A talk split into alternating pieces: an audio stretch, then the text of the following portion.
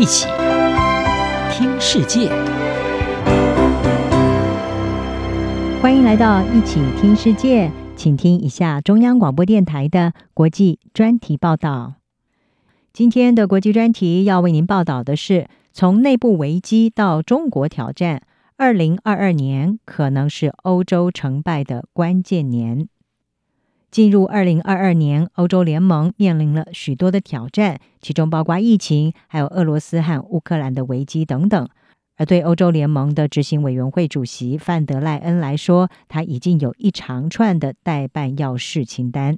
二零一九年 COVID-19 疫情的大流行，让欧洲要打造更有主张的全球化欧洲努力已经被搁置在一边。此外，欧盟集团和白俄罗斯前线的移民危机。俄罗斯在乌克兰边界集结大军，以及俄罗斯和欧盟成员国立陶宛和爱沙尼亚的对立，再加上中国的贸易威胁等等，在被这些混合性的问题压垮和削弱之前，欧盟是迫切需要一套战略来应对境外的世界。美国有线电视新闻网 CNN 的分析师陆克他指出，欧盟执委会已经提出了大胆的建议。理论上可以将以上这些问题解决到某种程度。在俄罗斯的侵略还有军事问题上，欧盟已经提出了为特定任务量身定做的快速部署部队，并且在保护欧洲大陆上减少对北大西洋公约组织还有美国的依赖。而在中国问题方面，布鲁塞尔正在试图提供替代性的投资方案，来对抗北京庞大的一带一路全球基础建设倡议。最近几年来，欧盟也已经在尝试走一条几乎可以说是不可能的钢索。他们要在和中国维持经济伙伴关系，又不疏远越来越反北京的美国之间维持平衡。因为美国前总统川普多年来的作为，让欧洲敏锐地察觉到了欧洲不能够完全的依赖美国这个盟友。事实上，大多数的欧洲官员都同意，欧盟面临的挑战需要解决。但是呢，对二十七个拥有不同国内优先事项的国家所组成的欧盟集团来说，要达成共同的外交政策，一直是特别的困难。美国罗格斯大学的欧洲专家克莱门他就向 CNN 表示，虽然欧盟大多数的重大决策都是在超级多数的基础上做出的，但是在外交政策上，成员国一直非常不愿意放弃他们的否决权。经常因为反民主、反欧盟政策而遭到布鲁塞尔责罚的匈牙利和波兰就握有否决权。他们可以推翻欧盟任何有意义的政策，来报复欧盟撤回资助或者是取消投票权的威胁。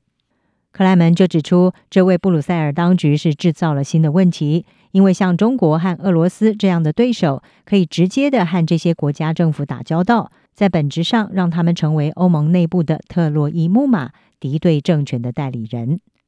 另外，欧盟的主要困难之一，也可能和缺乏明显的领导人有关。前欧盟执委会的委员，也是前英国驻法国大使金恩就表示，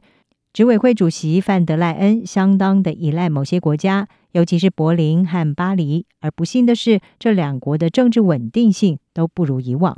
德国在去年大选之后，历经三个月才推出了三党联合政府。而三个党在许多政策上意见并不一致，尤其重视人权和环境的绿党是掌控外交部，而绿党先前对俄罗斯和中国采取的路线比联合政府的其他伙伴要强硬，也显示德国未来外交政策将会有所波动。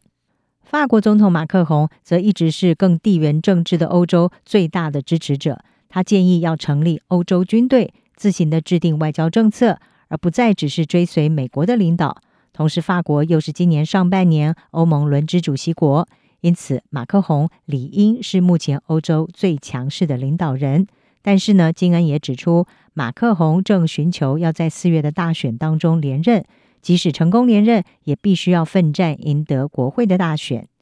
因此，马克宏或许在六月底以前都会把精力聚焦在国内的问题上。德国智库德国外交政策协会的执行长艾希布鲁克他表示，欧洲会因此出现等待，但是危机不会等待。他说，白俄罗斯边界的移民危机和乌克兰的紧张都跟普丁有关系，而如果中国和俄罗斯选择联手，不难想象事情会变得多困难。此外，CNN 的陆克也指出，需要注意的是，欧盟是否或者是何时会支持自己的成员国来共同应对和欧盟有金融关系的反民主竞争对手。陆克就指出，立陶宛承认台湾为主权实体，引发了中国的愤怒，而欧盟执委会则是重申，他们的官方立场依然是支持一个中国政策。